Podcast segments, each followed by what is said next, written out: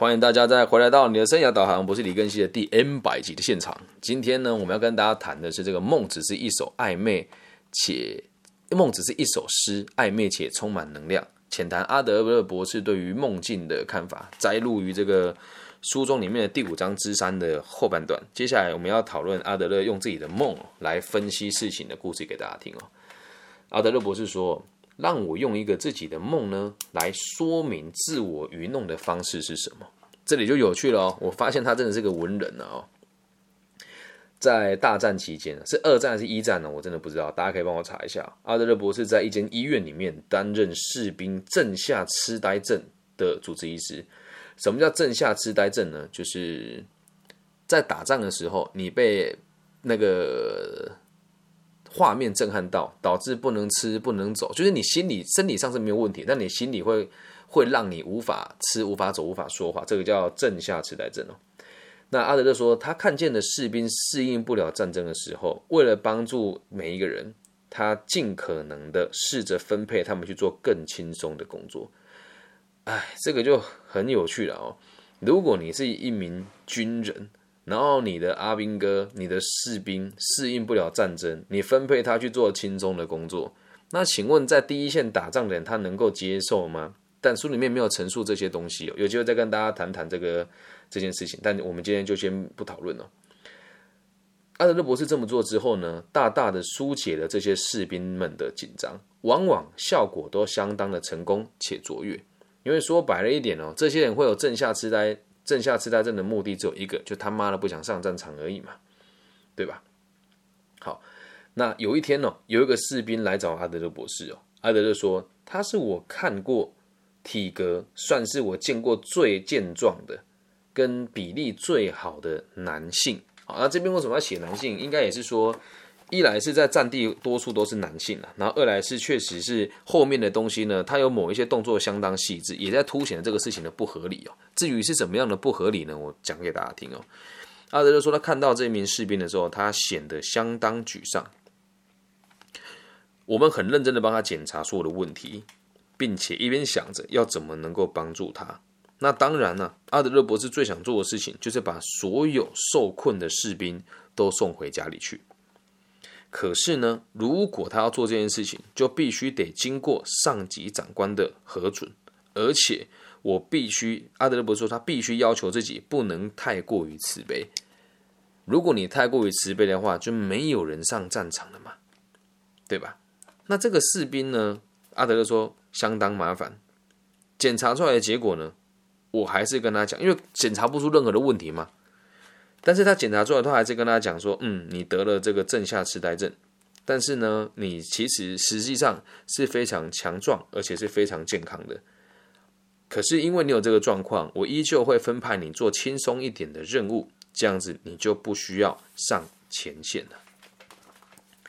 那到这边呢，跟梦有什么关系呢？我当时在看说他到底在讲什么，往后面看就发现很有趣。他说。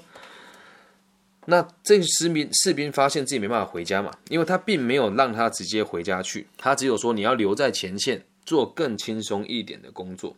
而这个士兵的心情跌落谷底了，然后他哭丧着脸哦，跟阿德勒说：“我是一个非常非常差劲的学生，但是我必须得靠军校的津贴才能养活我年迈的爸爸妈妈。”如果我没办法进入军校呢，我的父母就会饿死；如果我没办法做到这件事情呢，他们就会死掉。然后就哭着一把鼻涕一把眼泪哦。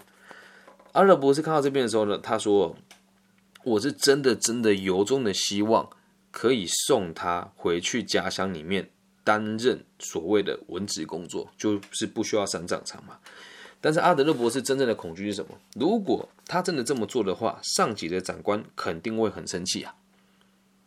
反而可能会指派他上前线作战，但现在他讲的这件事情真实存在吗？他说，如果我这么做，长官很有可能会指派他上前线作战。但是阿德勒毕竟不是长官，他也只是一名在基层的军官而已。所以在这件事情上面呢，有没有可能是他想象出来的呢？好，我们继续往后看。最后，阿德勒博士决定用最诚实的方法来执行。好，他会阿德勒说，我会用。最好的所有的证明跟这个检验的逻辑来证明说他只适合担任这个值班警卫兵。来跟大家解释一下什么叫值班警卫兵哦。这我还特别去看了原文哦，也看了当时的这个就是在这个军中里面的他们的规定哦。值班警卫兵呢，就是在于营区里面的值班警卫。什么意思呢？前线是前线，这个人就可能是这个位置，就可能是守在某个长官的门口而已，非常简单，也非常轻松。阿德说，他那天回家以后，晚上睡觉做了一个噩梦，他梦见自己是个杀人犯，他梦见自己是个杀人犯，在黑暗的小街上不停的奔跑，然后一边跑一边想，奇怪，我到底是杀了谁呢？我真的不记得我自己杀了谁，然后就一直跑，一直跑，但他总感觉我杀了人了，我完蛋了，一切都没救了。梦境是如此的可怕且黑暗嘛？但醒来之后，阿德勒第一个念头是：我他妈到底杀了人了吗？我杀了谁？后来啊，很快的速度，很快啊，马保国老师说很快啊，很快啊，他就想起了。如果呢，我不给这一位正下痴呆症的年轻人文职的工作，那他很有可能呢会被送去前线阵亡。那么我很有可能就会变成杀人犯。我会有这样子的认知来伤害我自己。那这边我们可以看到阿德勒博士是如何激起感觉来自我欺骗。什么叫自我欺骗呢？就算是他没有，就算他去了前线死掉了，阿德勒博士也没有杀死任何人呐，这就是一种自我欺骗嘛。继续往下看哦，阿德勒博士说：“我没有伤害任何的人，即使我遇见的状况真的很不幸的发生了，其实也不需要内疚啊，对吧？人在江湖身不由己嘛。可是呢，阿德勒博士的生活风格不让他冒这个险，毕竟阿德勒博士是一名医生，他告诉自己哦，我是来战场上挽救生命的，而不是来扼杀生命的。”因此，他提醒自己，如果能够派比较轻松的工作给他，上级呢可能会送他上前线，状况反而会更糟糕。嗯，于是他想起了，如果我想要帮助这个年轻人，唯一能做的事情就是遵循一般的感觉。什么叫一般的感觉？不要被自己的情感左右嘛。一般的感觉是什么？状况是什么？直接报道给长官知道。而他现在对这个人却有了不一般的感觉。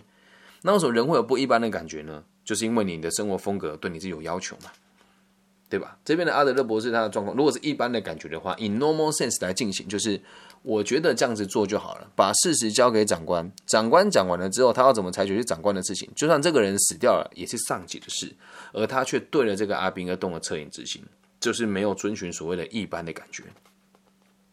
于是他做好了建议报告之后，证明他还适合当这个值班警卫兵。什么意思呢？因为他自己认为，如果把他写的这个送回家乡担任文职，很有可能上级会震怒，再把他送到前线去送死。那我就只好站在最私 最私心的角度，让他留在这边做值班警卫兵。为什么？因为他知道这名阿兵哥其实是没有问题的。然后他听他故事，都对他起了恻隐之心，想如果真的让他送回家乡，那可能会被送去前线。对，那听到这边，如果是你，你会怎么做？如果是我的话，我绝对是直接冲他去前线了。为什么？乱世之间还有谁去有有闲暇去顾别人呢？再来还有一点，这是我的工作，我的职责，我不可能会有这样子的感受。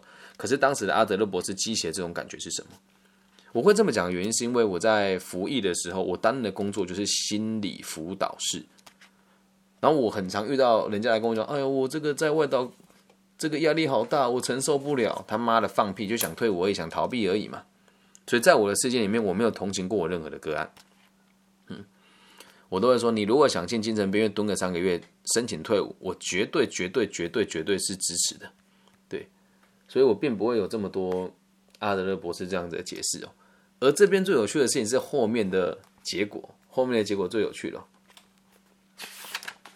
后来发生的事情哦，证明啊，我们做事情还是遵照一般感觉比较好。为什么呢？他的上级哦，读了阿德勒博士的这个报告之后，在上面画了一个很大的叉叉。阿德看到这边的时候，想说啊，完蛋了，现在要让他派去上前线了。本来只是想说让他做轻松的工作，现在被打了一个叉叉。早就知道，我就建议他转任文职，反正还有机会拼拼看。可是，在接下来上级的报告却写着转任文职六个月。嗯，看到这边就很奇怪哦。本来他认为只要写说转任文职的话，可能会被送去前线。明明就那么缺人，为什么上级还会写转任文职六个月呢？原来阿德勒的上司收了贿赂。他收了贿赂要做什么事呢？给这一名士兵放水。而且这个年轻人呢，也从来没有上过军校。他和阿德勒所说的每一句话都是谎话。他编造这些故事给他听呢，只希望他现在在这边能够度过比较轻松的生活，不想去前线面对。同时，他才会有机会跟他的上司贿赂来更改他的报告，是不是很邪恶？从那一天开始，阿德勒就说：“我最好再也不要做梦了。”我觉得这例子举得很好。我们做任何事情都一定会有个最诚实、客观、忠实的角度，可是我们却很少依照诚实、客观、忠实的角度去进行。前几天我的朋友啊说他上网，他是买了一个什么励志的课程吧，好像从十一月上到四月，一共收费三万七还三万八，收费是小事哦。但我这位朋友呢住彰化，他得从彰化搭车到台北上每周两天的课，还要花钱住宿。我就说，而且我这位朋友现在已经抓襟见肘了，已经没有钱了嘛。然后他这个组织还说：“哎呀，你要来上课啊，承诺很重要啊。”我说：“你不觉得这你是王八蛋吗？你最诚实、客正正直、客观的角度是，这从今天开始课不要再上了。最可怕的事情是，这堂课他是用信用卡贷款买来的，他现在还要还这个债务。那为什么人会做这种决定呢？因为感觉很好。”参加励志课程跟什么自我励志都是讲我是最棒的，我相信我可以。他妈的放屁啊！人生哦，就是问题追着问题追到你死掉为止啊！什么积极乐观都是骗人的啦！哎，老师你讲这个话，你不是很积极乐观吗？我是啊。那为什么积极乐观？我早就预料到人生的困难了，而不是告诉自己人生一点都不困难了。所以，因此啊，也要告诉大家啊，不是叫你不做梦，而是如果你你能够理解梦里面这些事情的时候呢，你会大大的降低你很多做事情的时候不必要的感受，而且更能够维持在所谓的一般的感觉里面。而这在我立场就是这样，要看到我慌张，应该很困难吧？我相信这里的听众朋友应该没有几个人看过我慌张的样子，几乎没有。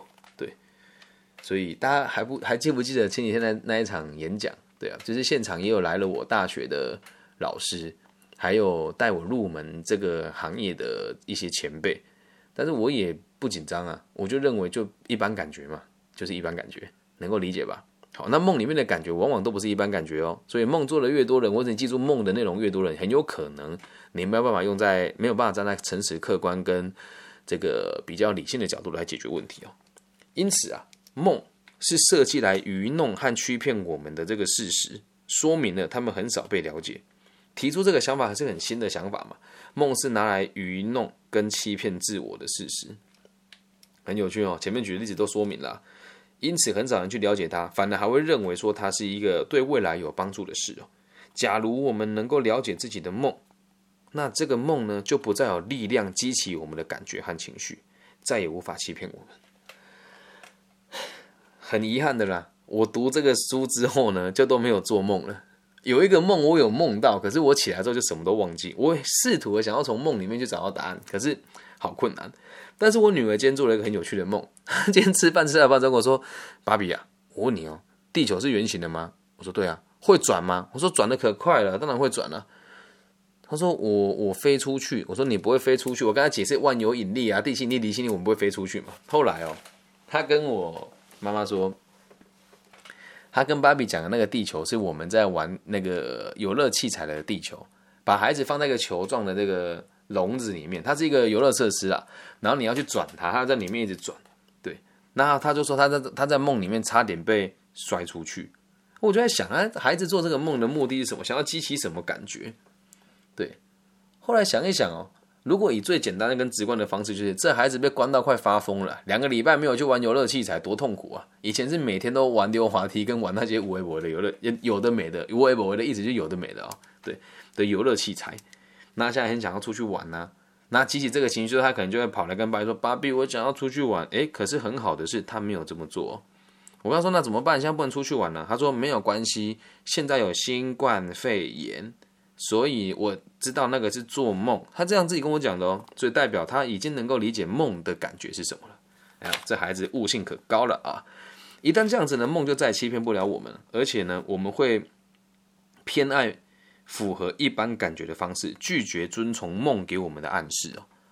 所以简单的说，梦有可能给我们，我说有可能啊，读到目前为止，给我们的是一些比较这个不正确的方法，或者是比较有情绪的状况之下来做决策的一个可能性。于是，如果梦能够被了解了，就能够失去他们的目的哦。看到这边，我觉得很妙哎，这些现场的听众朋友，我觉得你也可以跟我分享看看啊。假设真的像我们所说，你也了解了梦的时候，有没有可能对你的生活有这么大的影响呢？有可能哦，因为我开始读它之后，我就几乎没有做过梦了。嗯，那也有可能是我不记得。可是睡醒之后，我都会跟自己说，不管有没有做梦，今天都是全新的一天。我该做的事情有什么？我要尽可能用最有效率的方式来追求我的未来。好，那做一个总结哦。阿德勒博士说，梦是现实问题和生活风格的一道桥梁。但是呢，我们的生活风格理论上跟实际上也都不需要任何的资源。我就是这样子的人呢，不管别人支不支持，我就是做。